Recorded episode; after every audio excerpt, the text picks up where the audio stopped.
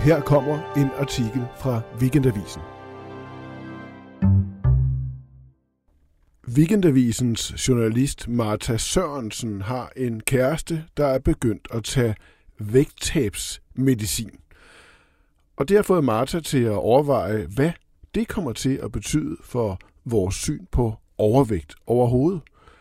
Er vi på vej mod en mindre stigmatisering af de tykke? Hør artiklen her og alle avisens artikler på weekendavisen.dk. Der er kommet medicin på markedet, som lover et nemt vægttab. Men er det en vej til mindre stigmatisering af tykke mennesker, eller det modsatte? Det har jeg skrevet en artikel om, der hedder Selvkontrol på sprøjte, og jeg hedder Martha Sørensen. Min kæreste er begyndt at tage vægttabsmedicin. En gang om ugen vipper han hætten af en såkaldt injektionspind, stikker sig med en mikroskopisk nål, venter til pinden har klikket færdig og trækker nålen ud. Det er ikke billigt, men smertefrit og indtil videre uden bivirkninger.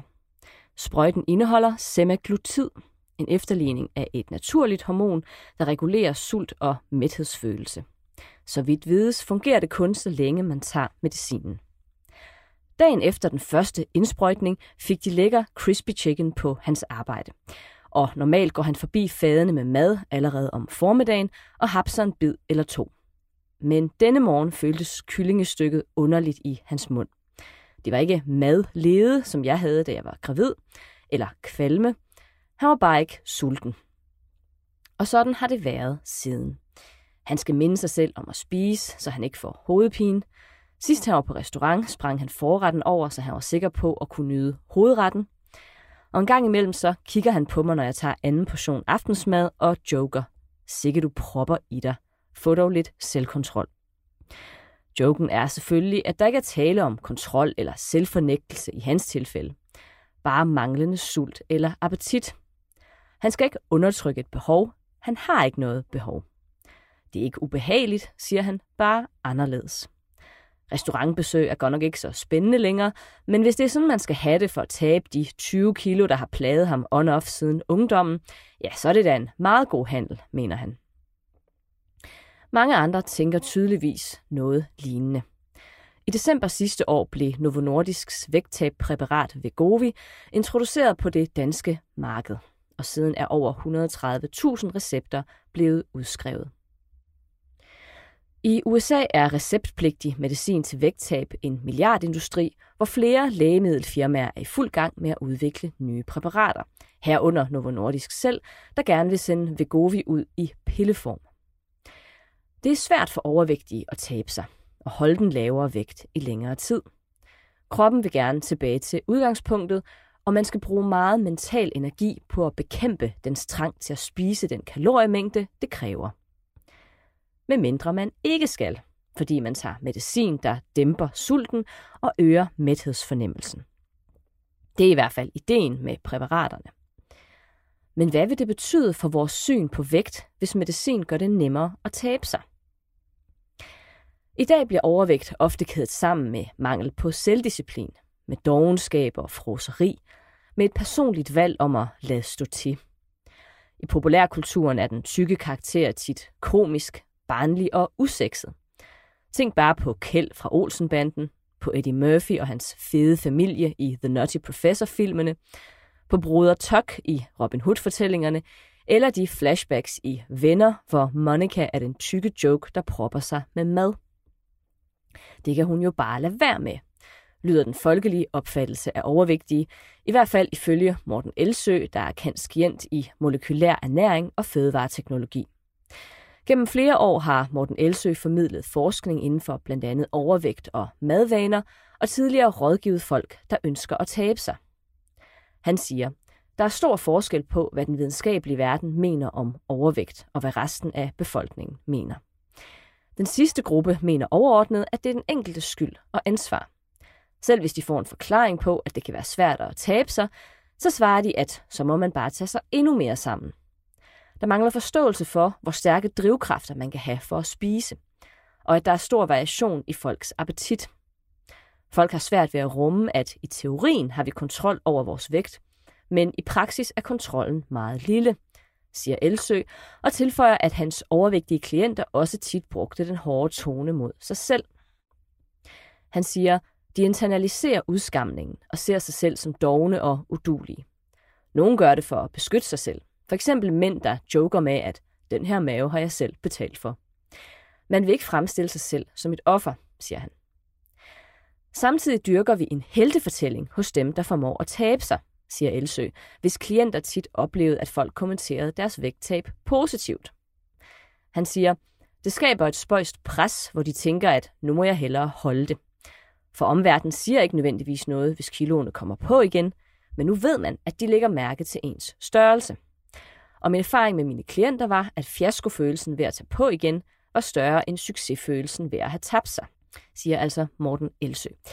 Og min instinktive forudsigelse var, at alle de her følelser, al den skam og snak om disciplin, at det ville miste lidt af sit brændstof, når det i højere grad blev muligt at kontrollere sin vægt med den rette recept.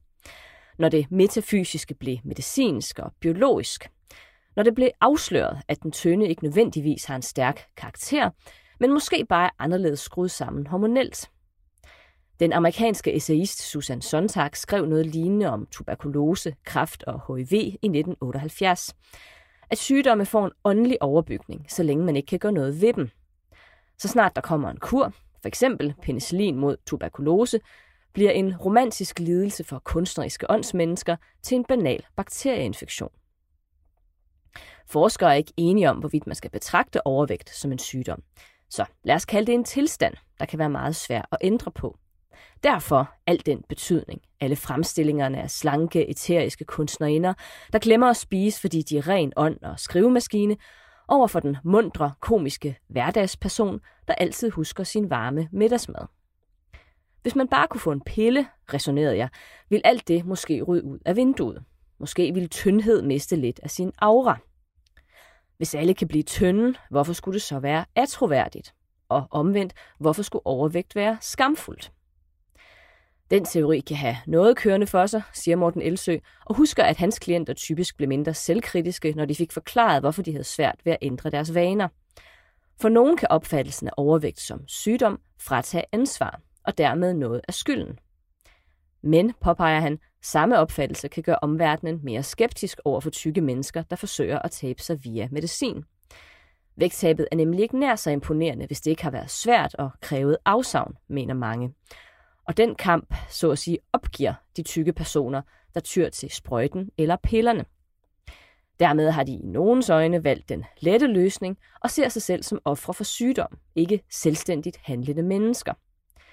På den måde kan overvægt faktisk ende med at blive endnu mere stigmatiseret, siger Elsø. Heller ikke tykaktivist Helene Tyrsted, der optræder på Instagram under navnet Chubby Dane, den buttede dansker, tror, at medicin til vægttab vil ændre på den høje status, som tyndhed er forbundet med. Måske vil presset for at tabe sig endda blive større.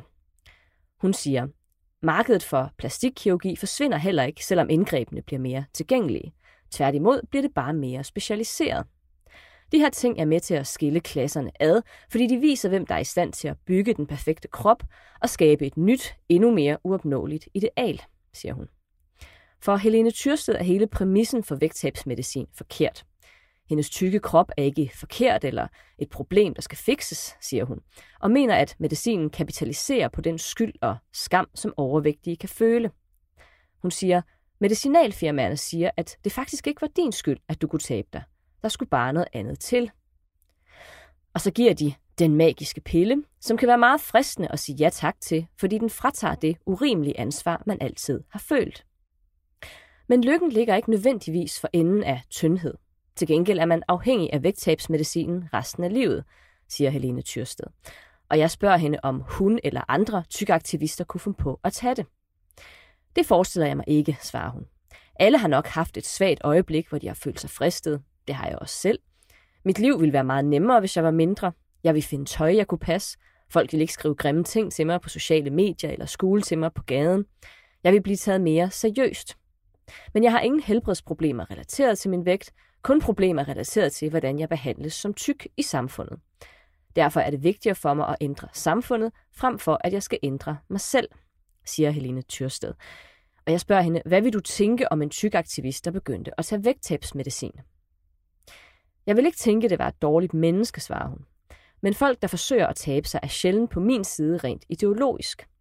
Med vægttabsmedicin vil man aktivt modarbejde det, jeg forsøger at opnå som tyk aktivist.